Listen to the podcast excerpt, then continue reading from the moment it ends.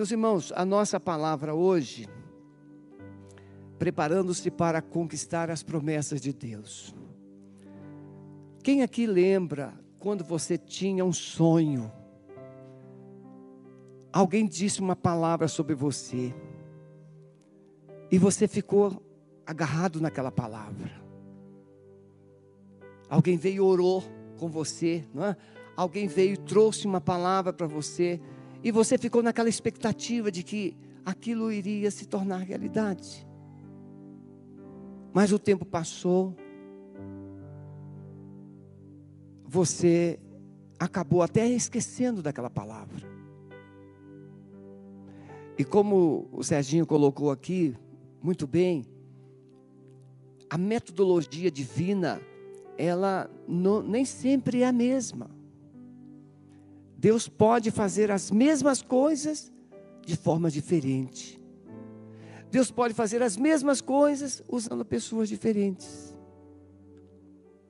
Então, preparando-se para conquistar promessas, é uma palavra que veio no meu coração, porque nós sonhamos com coisas que foram proferidas, seja pela Bíblia, seja por pessoas que andam com Deus, e nós agarramos aquela promessa em várias áreas, em vários níveis da nossa vida cristã, da nossa vida pessoal, da nossa vida familiar. Interessante que quando Deus tira o povo de Israel do Egito,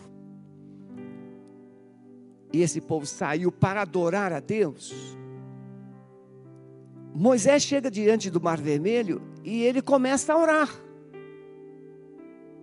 Ele começa a clamar.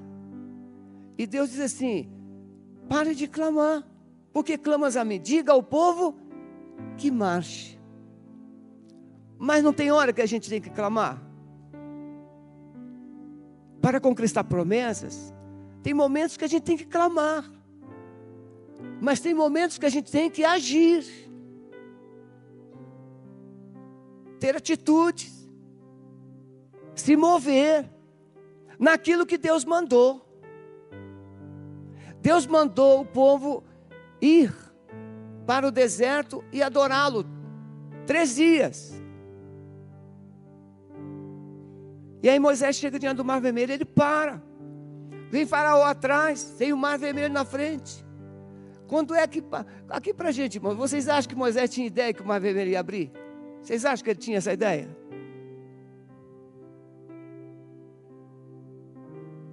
Mas o mar vermelho se abriu. Agora veja, Josué, aí Moisés passa, 40 anos depois, o Josué está diante do Jordão. E o processo é totalmente diferente. O direcionamento divino é diferente. O texto diz que o Jordão estava transbordando, porque era a época das cheias. Será que Deus não poderia esperar o tempo da seca? Para ficar mais fácil? Tem um filme sobre a travessia do Mar Vermelho que diz que naquele pedacinho de mar é, eram poucas águas tentando ajudar Deus a, a fazer o processo.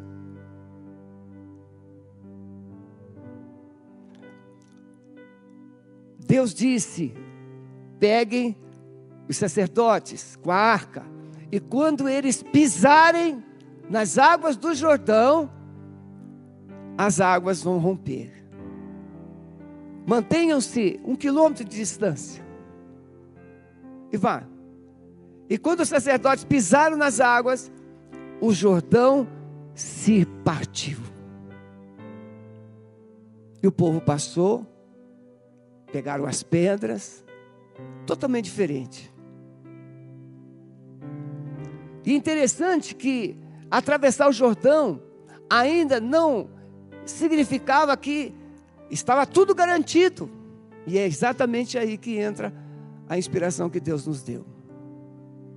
Porque a primeira cidade após o Jordão era Jericó. E Jericó era, era tida como uma cidade inexpugnável, inconquistável. pela sua localização geográfica,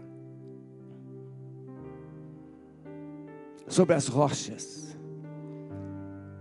Mas Deus tem um método, Deus tem uma maneira bem peculiar para cada situação da nossa vida. Quando a gente lê sobre Moisés, que Deus mandou ele bater na rocha e sair água, e depois Deus manda Moisés falar a rocha para sair água. Parece coisas assim bem insignificantes. Mas a gente precisa estar atento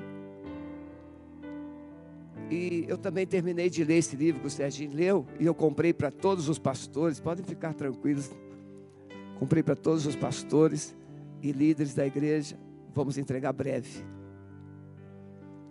Essa frase dessa francesa não é a posição que te torna grande, mas como você ocupa esta posição. Alguns de vocês talvez tenham visto aquele, aquele filme quando o príncipe troca de lugar com o mendigo. Para o príncipe ser mendigo, era coisa de letra, porque era só mudar de roupa. A cabeça dele era de, era de príncipe. Agora, faz o mendigo pensar como príncipe. Parece que é uma coisa boa, né? Ó, o mendigo agora é príncipe. Só que ele só estava com as roupas do príncipe, mas a cabeça dele era de mendigo. Irmão, tirar o povo do Egito não foi o mais difícil para Deus. Tirar o Egito de dentro do povo foi o grande desafio de Deus. Nos salvar, irmãos Deus nos salvar, Ele fez isso através de Jesus. E lá na cruz Ele nos perdoou. Lá na cruz Ele nos perdoou. Ele disse lá na cruz, Celso, está consumado. Está consumado. Ele disse para aquele ladrão que estava também morrendo com ele: Hoje mesmo você estará comigo no paraíso. Então, a obra de Cristo foi terrível, mas foi consumada. Mas para você tomar posse dessa obra de Cristo, custa tudo que você tem. Para a gente aceitar Jesus é uma atitude, mas para andar com Jesus é um dia de cada vez. E Deus vai falar com a gente de um jeito hoje. E Deus vai nos falar de outra maneira amanhã. Mas o propósito dele é um só: nos levar para as promessas. Nos conduzir para a promessa de sermos semelhantes a Ele. O grande sonho de Deus, grande propósito, projeto de Deus é tornar-nos semelhantes a Jesus. E aceitar Jesus não é suficiente. Aceitar Jesus é o primeiro passo, você nasceu de novo. Mas se tornar semelhante a Jesus, você precisa passar por muitas plásticas que o Espírito Santo vai fazer. Ele vai tirar muitas máscaras. Ele vai tirar muitas cicatrizes. Ele vai tirar muitos hábitos. Ele vai mudar conceitos. Ele vai mudar o nosso modo de pensar. Pastor, daqui a pouco o senhor não tem tempo para pregar. Vou te surpreender hoje. Josué 5, 13 a 15.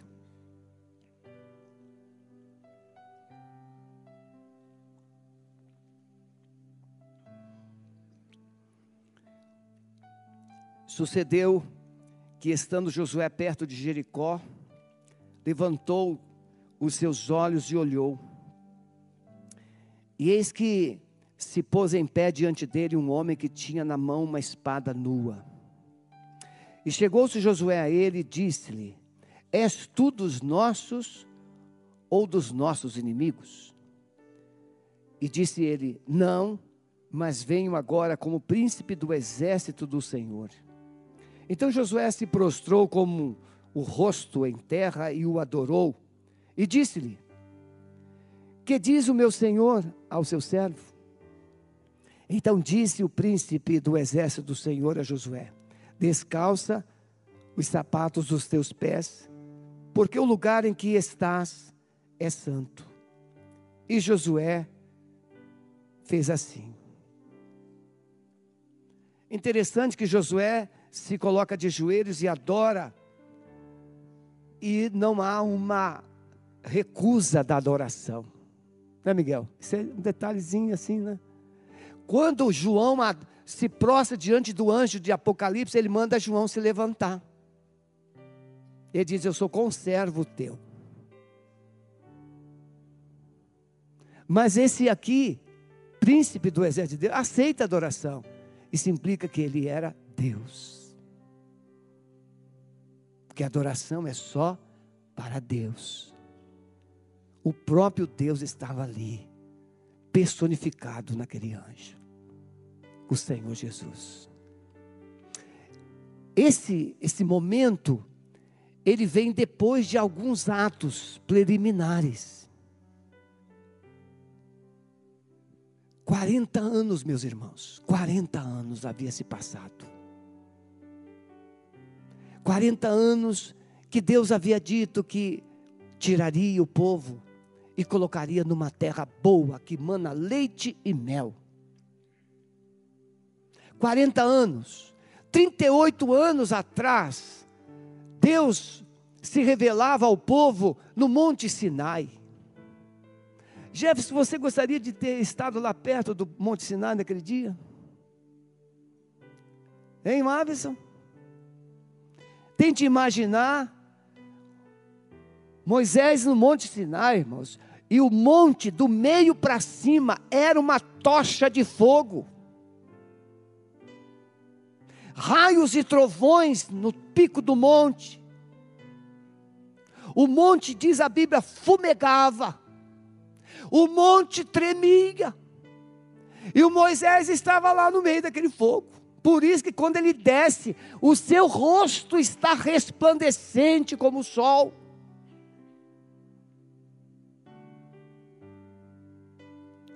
Trinta e oito anos depois daquele momento, depois daquele fato, o povo está agora diante da terra. Trinta e oito anos foi suficiente para todos os rebeldes morrerem. Quem aqui é rebelde?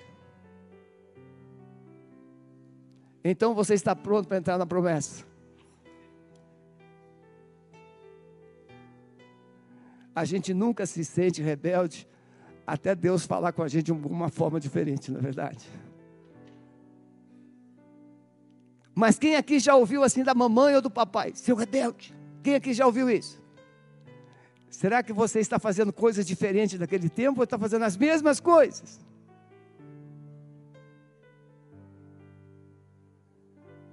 Então o povo estava ali, irmãos. É nesse texto, é nesse contexto, irmãos, todo, que a gente precisa lembrar de algumas coisas. Lembram quando em Números 13, Moisés está também diante da terra, e Moisés diz assim: Olha, Deus disse para a gente possuir a terra. Mas, em Números 13, 14, Moisés diz que Deus deu a ele uma direção de levantar 12 espias. Lembram disso? Vamos levantar 12 espias. Um príncipe de cada tribo. Mas lá em Deuteronômio capítulo 1, 22, 23, Moisés vai recontar, ou vai contar a história, vai repetir a história, e ele vai dizer assim: vocês me pediram para levantar doze espias, e eu achei bom. Deus não mandou Moisés levantar doze espias, foi a ideia do povo. Da mesma forma que quando os gibionitas chegaram diante de Josué e disseram que era um povo de uma terra muito remota, Josué foi consultar a Deus? Não. Josué acreditou nos gibionitas e foi trapaceado. E eles fizeram uma aliança com os gibionitas. E depois o povo queria matar os gibionitas porque descobriram que eles tinham mentido. E o povo, não, não podemos matar eles não, senão a gente morre também. Porque havia feito uma aliança. O povo ficou 38 anos, irmão, para aprender como conquistar promessas. Experiência com Deus, experiência de sofrimento, de perdas. Então vamos lá, três coisas importantes. Primeiro, para conquistarmos as promessas, nós precisamos entender a verdade a respeito da nossa identidade. Quem nós somos. Quando Deus chama Abraão e depois Abraão, o que é que Deus mandou Abraão fazer, se submeter e fazer com seu filho? A circuncisão. A circuncisão, ela vem como um elemento legalizador, identificador, de que você é povo de Deus de que você é propriedade exclusiva de Deus. O judeu masculino circuncidado, uma cirurgia no órgão genital masculino que o identificaria como propriedade exclusiva de Deus, povo exclusivo de Deus. Paulo vai dizer aos Gálatas que nós, a verdadeira circuncisão não é aquela feita no órgão genital masculino, mas é aquela feita no coração. Nós aprendemos, não posso dizer que isso é verdade absoluta, mas alguém que conviveu com a cultura diz que quando um judeu vai no banheiro, ele lava as mãos para pegar no genital masculino dele e fazer xixi. Mas quando ele sai do banheiro, ele não lava as mãos porque o órgão é santo. Não, mulheres, não ficam assim escandalizadas, não. É cultura. Faz parte. Por quê? Porque a marca de Deus está ali. A marca da exclusividade. A marca da propriedade. A marca de um povo peculiar está ali. Por isso que quando alguém era identificado não circuncidado, ele era considerado imundo, desqualificado para entrar no templo, desqualificado para receber as bênçãos de Deus. Foi uma dessas razões que levou Paulo a ser preso. Porque ele entrou, a acusação é essa, que ele entrou com gente gentia no templo sem circuncidar. E foi mentira. Paulo circuncidou.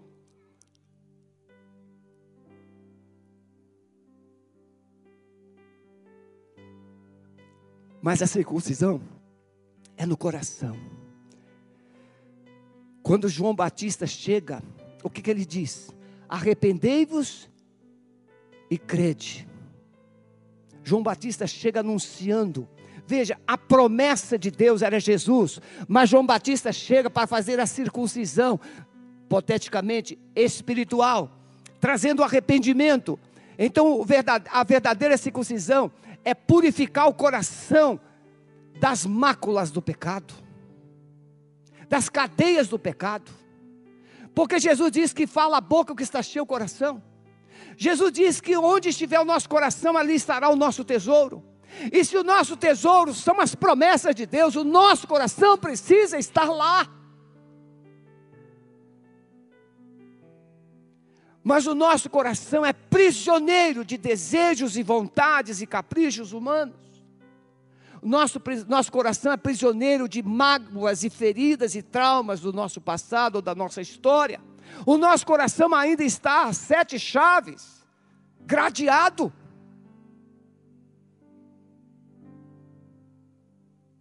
Salomão, sábio, escreve dizendo: sobre tudo, olha, sobre tudo que você deve guardar, guarde o teu coração, porque dele procedem as saídas da vida. Então a primeira coisa que Deus manda Josué fazer antes de entrar na terra, de conquistar a promessa, circuncide o povo.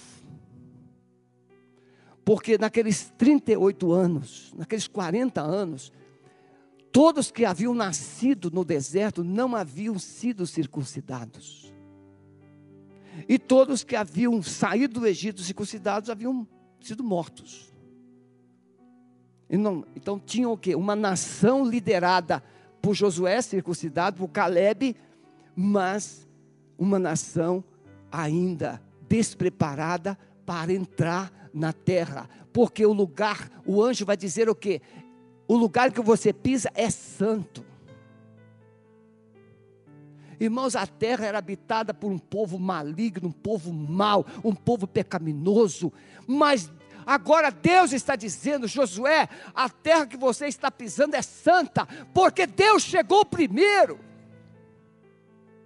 O povo iria conquistar, não porque ele era forte, não porque era poderoso. O povo conquistaria porque Deus chegou primeiro e Deus estava à frente. E aí, faz facas de pedra. Irmãos, com bisturi o negócio já fica feio. Facas de pedra. Tente imaginar, não sei, quantos mil. A gente vai ver lá a contagem lá. Quanto tempo durou para circuncidar aquele povo todo? Quantos dias para sarar? Quem aqui já acompanhou algum homem, rapaz que fez é, vasectomia? Foram dias penosos, não foi? Quem aqui já submeteu essa cirurgia, não precisa identificar, sabe. sabe? É um período penoso. Se for frio, então, penoso ao quadrado. O povo ficou ali até sarar daquele processo cirúrgico penoso. Eu fico pensando, Fabinho, o que é que passava pela cabeça daqueles homens durante o período em que eles estavam sofrendo aquelas, aquela dor da cirurgia. Irmãos, não tinha ânimo para pegar espada, não tinha ânimo para pegar lança, não tinha ânimo para subir num cavalo, num camelo, sei lá o que que eles usavam. Uma coisa eu sei, eles estavam querendo ficar quietinho num canto até sarar.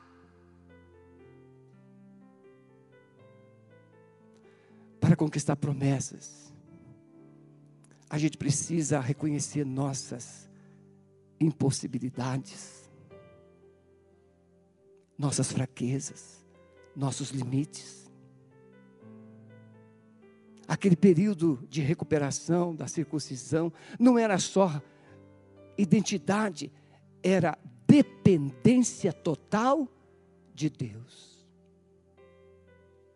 Se houvesse um ataque naquele período da recuperação, todo mundo perdido, irmão. Imagina que negócio inflamava. Não tinha penicilina, não.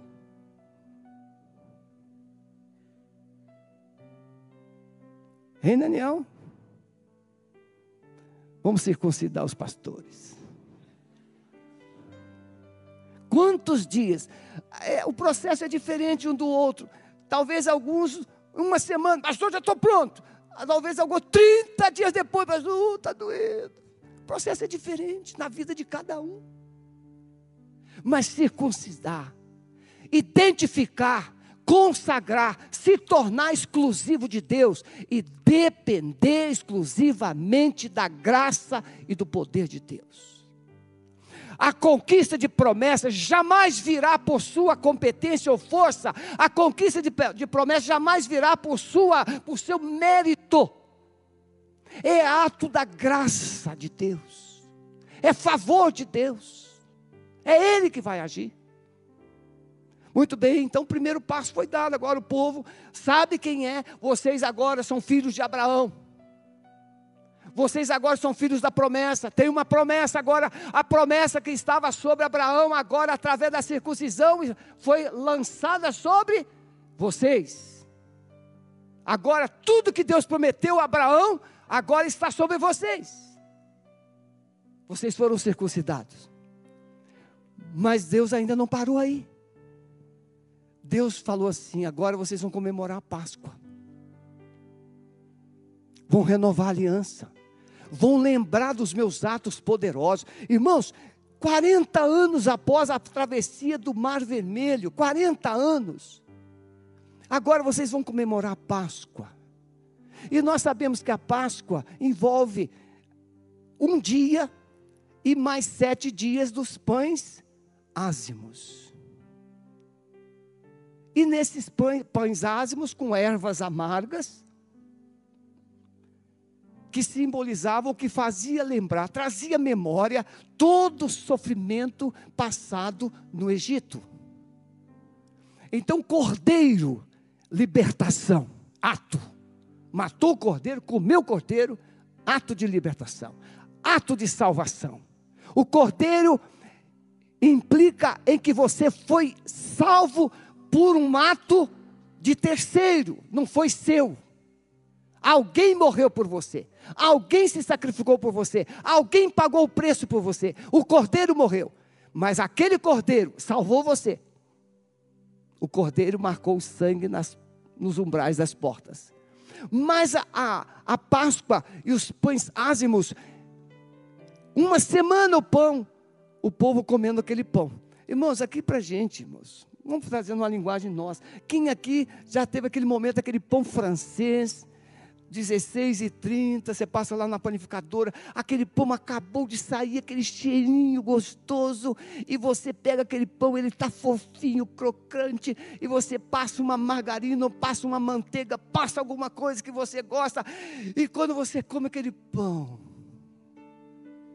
11h40. Até um pão francês fica saboroso agora, não fica? Irmão? Um pão francês. Que pão gostoso, que pão maravilhoso. Mas, irmãos, quem aqui já comeu pão ázimo? Pastor Caliço, que sabor tem, Pastor Caliço? Não tem, é insosso, não tem sabor. Então, o que é que o povo pensava? Como é que o povo interpretava? Uma semana comendo pão ázimo, pão sem fermento. Uma semana que o fermento tinha que ficar do lado de fora. O que que faz o pão crescer, irmãos? Irmãos, isso é uma inspiração que está chegando agora. Está saindo do forno. O que que faz o pão crescer, irmãos? O fermento. O que que faz você crescer, irmãos?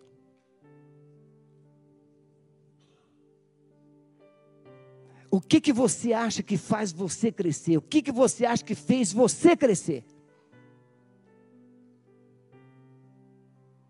Aquilo que você chama de fermento.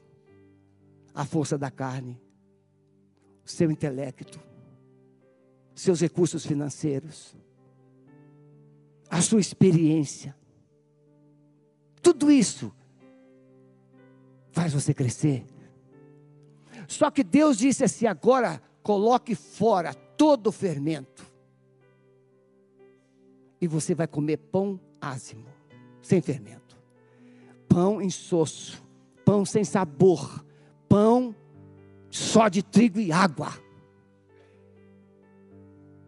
Para você lembrar que a sua força sou eu. o seu sustento sou eu. Você precisa se esvaziar de tudo que você acha que pode. Se você for no seu fermento para Canaã, as muralhas não vão cair, os gigantes vão te engolir, as espadas vão te ferir, mas se você ficar do jeito que eu estou dizendo, os gigantes vão cair, as muralhas vão ruir, e as promessas tão sonhadas chegarão.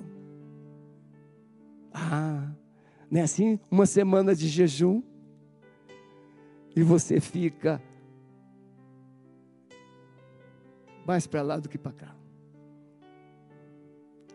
Eu lembro uma vez que eu fiz um dia, meu primeiro pastorado, eu tinha feito, estava no jejum até depois do culto da noite. Não era uma coisa muito comum, mas quem enfrenta dificuldades não tem outro caminho, vai para o jejum. E aí, eu estava naquele dia jejuando depois do culto da noite. Naquele culto, uma pessoa se foi à frente e disse: Pastor, não estou sozinho. Já contei isso aqui algumas vezes, mas com outro foco. E era uma pessoa que estava com uma legião de demônios. E pelo Espírito Santo eu desci e botei a mão no ombro dele e disse: Eu também não estou sozinho, meu amado. E como é que eu ia dizer isso, irmãos? É que, ele disse: Eu não estou sozinho, ó, veio com uma mulher, com um filho, uma sogra, veio com todo mundo. E aí eu digo: Eu também não estou sozinho. Por que razão eu iria dizer isso? Mas o Espírito Santo sabia para quem estava sendo dito. E quando eu disse isso, ele caiu endemoniado. Eu chamei os diáconos, toma conta aí enquanto eu vou na porta despedir a igreja. E quando eu estou lá, irmãos, eu pesava 55 quilos. Joquinha, 55 quilos. São 21 quilos menos que está esse corpo agora. Pense num cara magrinho e feio. Bem, feio não, magrinho só. A Sueli sempre usou óculos de Deus. Aí eu estava na porta, chega lá um diácono, assim, pastor, vai lá depressa que a coisa está feia lá. Cheguei lá, aí vinha eu no corredor, irmãos. Tem imaginar o magrelinho de 55 quilos andando naquele corredor com um terno de uma lista só. E aí, quando eu ia caminhando, eu falei assim: Senhor Deus, tu sabes que eu estou em jejum. Senhor, tu sabes se esse endemoniado me empurrar, eu vou cair, não vou conseguir me levantar. E eu fui declarando as minhas fraquezas. Eu fui declarando as minhas impossibilidades. Mas quando eu cheguei diante daquele endemoniado, irmãos, Deus me deu uma autoridade, uma força. Eu disse aqui, ele estava sem camisa, só, ele tinha tirado a camisa, estava só de calção dentro do templo. E eu olhei nos olhos e falei assim: quem te convidou a entrar aqui? Foi mais ou menos assim. E ele ficou assim, olhando para mim, espantado. Eu disse: sente-se aí. Tem um tablado assim do harmônio da igreja. Era o único instrumento que tinha naquele tempo, o resto era tudo o diabo, segundo eles. Depois Deus foi libertando a igreja dessas esquisitices e a gente chegou a ter uma banda. Uma banda que deu Eliezer inteira, não é a banda pela metade, a banda inteira. E aí, irmãos, aquele endemoniado ficou liberto, aquele rapaz ficou liberto. E saiu. E nós acompanhamos depois. Muitas vezes você precisa, antes de conquistar promessas, se esvaziar.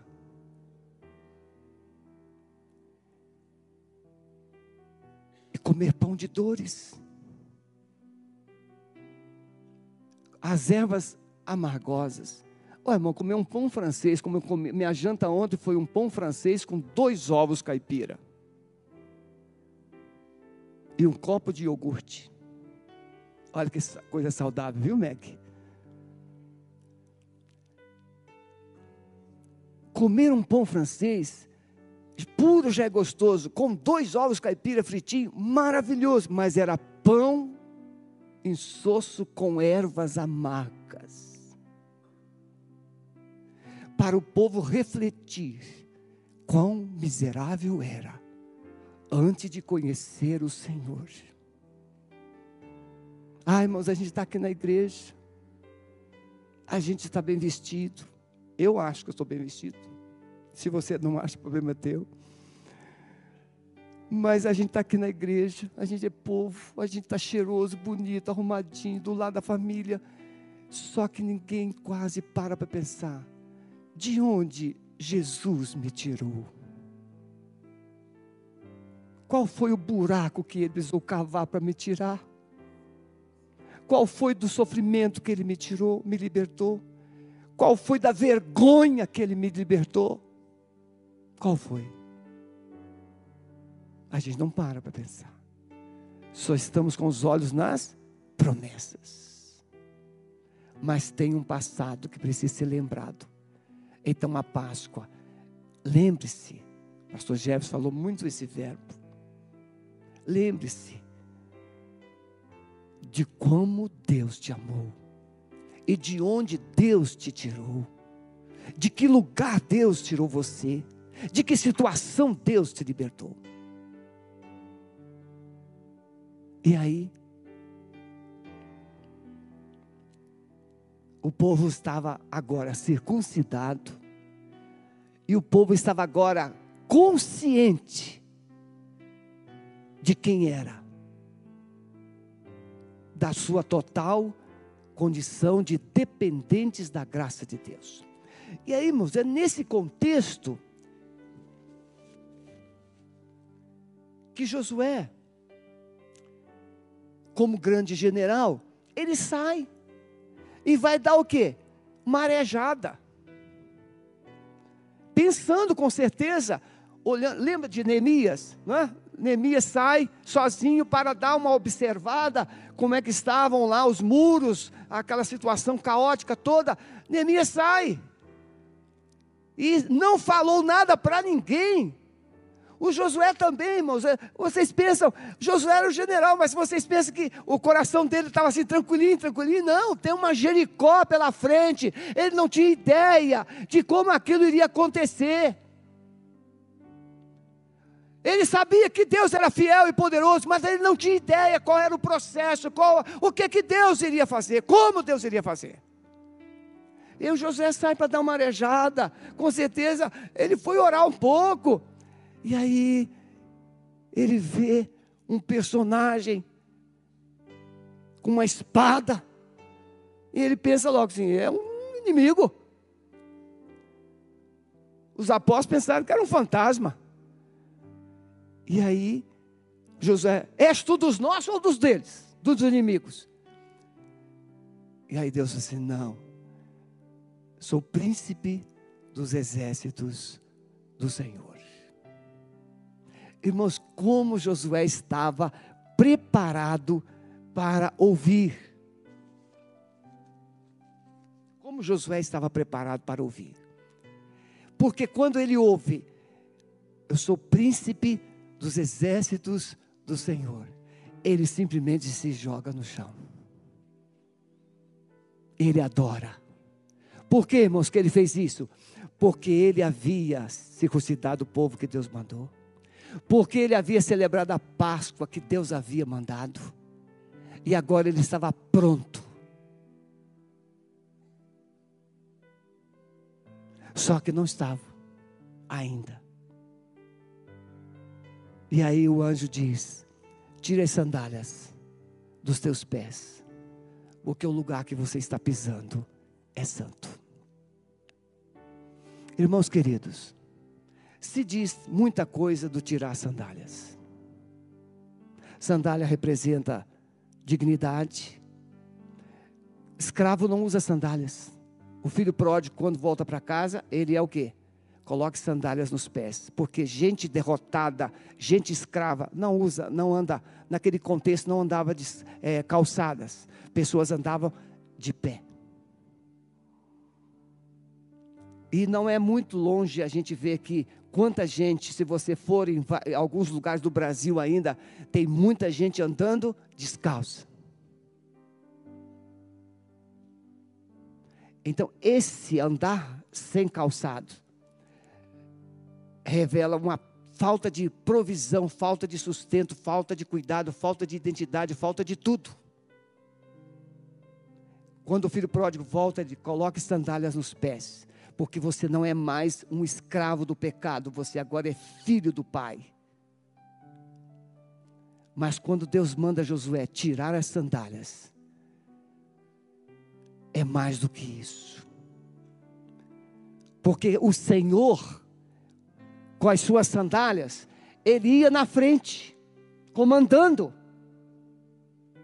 Mas agora, Deus está dizendo assim: Josué, você até agora andou na frente, você comandou, você conduziu, mas agora, Josué, para trás. Eu irei à frente. Quem comanda vai à frente. Escravos vão atrás, servos atrás. E Josué tira as sandálias, como Moisés já havia feito lá atrás. Porque quem quer andar com Deus precisa, como Jesus disse em João 13, lavar os pés, ser servo de todos. Quem hoje quer servir precisa aprender. Quem quer ser servido precisa primeiro aprender a servir. E quem aprende a servir, aprende a conquistar as promessas que Deus preparou. Abaixe a sua cabeça, por favor. Bem, nós falamos três coisas. Para conquistar promessas, você precisa ser purificado, circuncidado, ser marcado como propriedade exclusiva de Deus. Arrependei-vos e crede no Evangelho, para que sejam apagados os vossos pecados. Se você ainda não se arrependeu dos seus pecados, se você ainda não confessou a Jesus, como João diz, se confessarmos os nossos pecados, Ele é fiel, Ele é justo para nos perdoar os pecados e nos purificar de toda injustiça, porque o sangue de Jesus nos purifica de todo o pecado. A marca da libertação é o sangue de Cristo. Aquilo que te identifica é o sangue de Cristo. Quando o inferno olhar para você, ele precisa ver a marca de Cristo. Você é marcado por Deus como propriedade. Você tem um selo chamado Espírito Santo. Então você é filho, você é marcado, você é identificado como filho, como propriedade exclusiva do Senhor. Mas mesmo assim você precisa lembrar de onde Deus tirou você.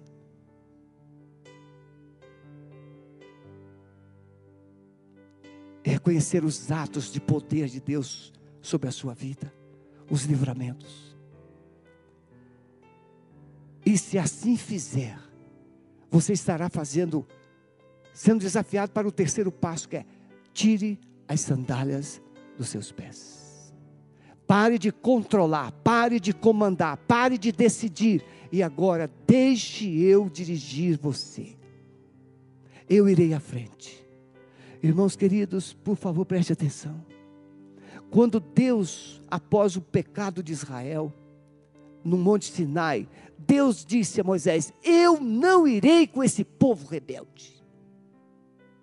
Eu vou matar todo mundo. E Moisés orou e intercedeu pelo povo. E disse: Senhor, se o Senhor não for, não me faça subir. Irmãos, por favor, preste atenção. Alameda, não valerá a pena conquistar coisa alguma sem a presença de Deus. Nós não vivemos de conquistas, de posições, nós vivemos da presença de Deus. Porque a presença de Deus é a garantia de que teremos as suas promessas.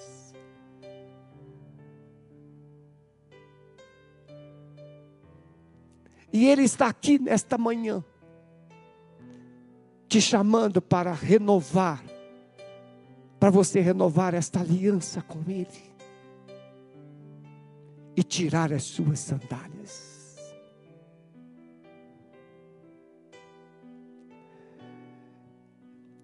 Irmãos, eu vou fazer um ato simbólico aqui que não planejei, foi agora. Eu vou tirar os meus sapatos. E com esse ato eu estou dizendo: Senhor, eu estou tirando as minhas sandálias. Não tem que ser do meu jeito, tem que ser do teu jeito.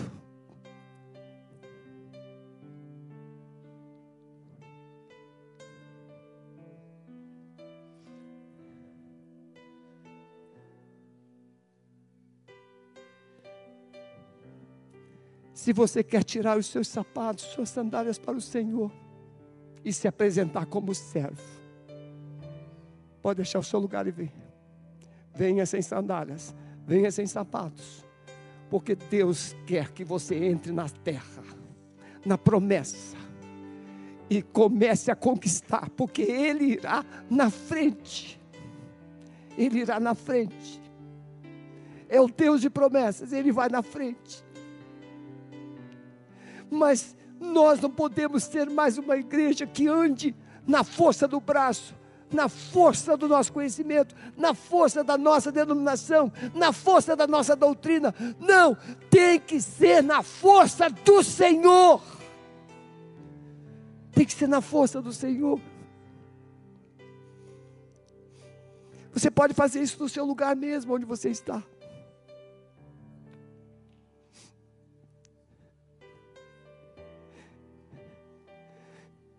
Enquanto você está aqui sem sapatos, sem sandálias, diga para Ele: Senhor, eu sei quem eu sou sem Ti. Mas por misericórdia, eis-me aqui, Senhor. Se renda ao Senhor por completo.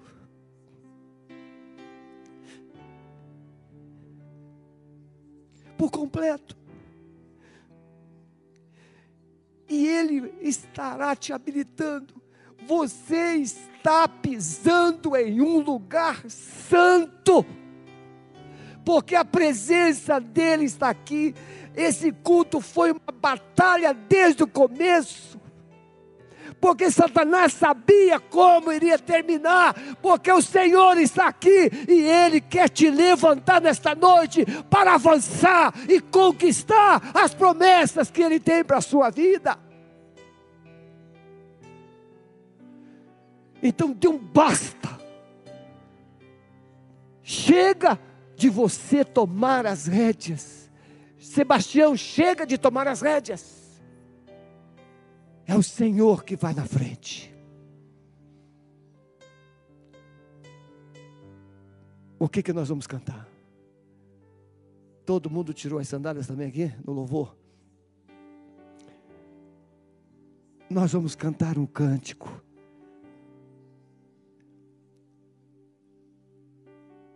Se puder, Jefferson, nós podemos cantar o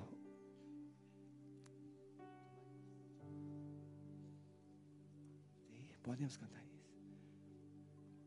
Nós vamos cantar uma, uma parte só de um cântico que ele mexe muito com o meu coração. E eu espero que ele consolide o seu coração.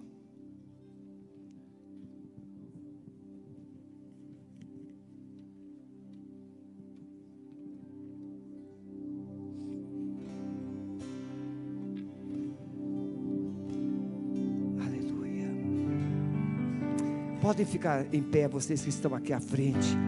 Adore ao Senhor com essa música. E estaremos assim orando e encerrando o nosso culto. Você que está em casa, tire a sandália dos seus pés. Consagre a sua vida ao Senhor. Estamos aqui encerrando essa, essa transmissão. Deus te abençoe. Mande uma mensagem pelo nosso jet e diga: Eu estou tirando as minhas sandálias em nome de. Jesus,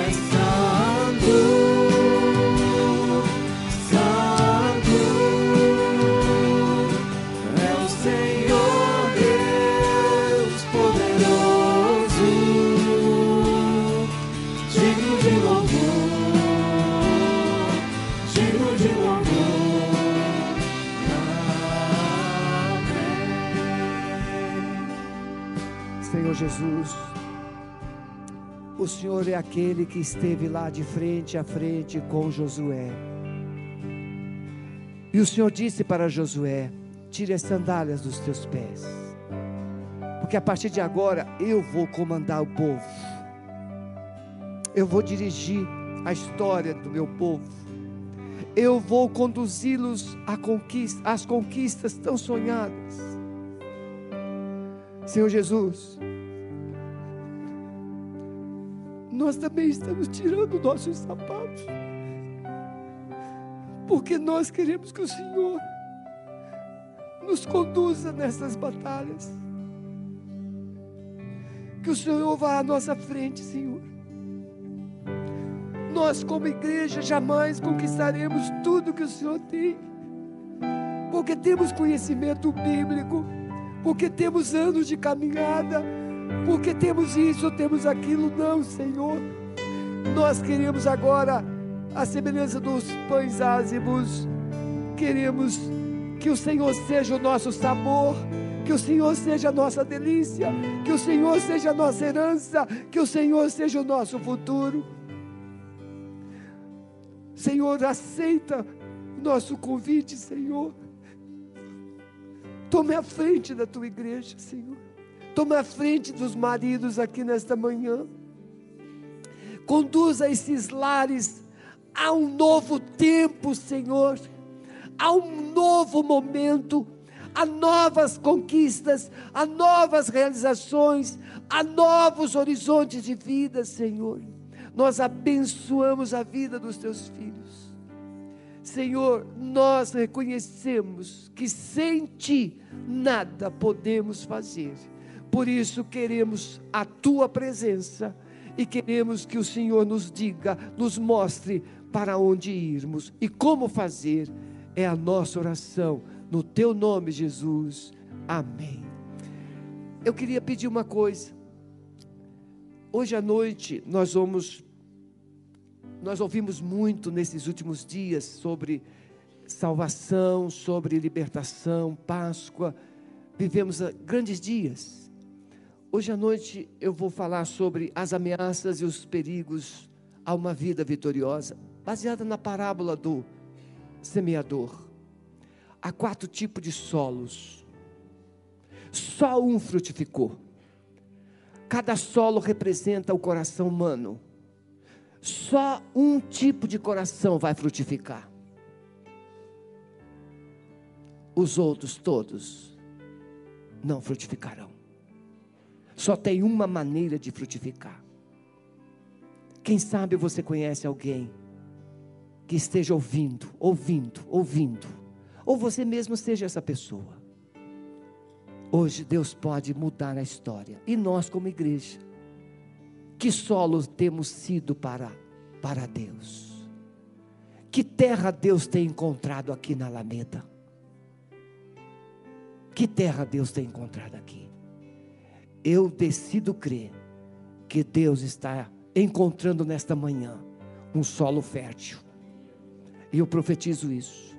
Solos férteis, onde Deus vai semear propósitos, onde Deus vai semear dons, onde Deus vai semear recursos, para que você seja usado por Ele, usada por Ele. Que Deus te abençoe. Vá na paz. Até logo mais assim, se Deus quiser.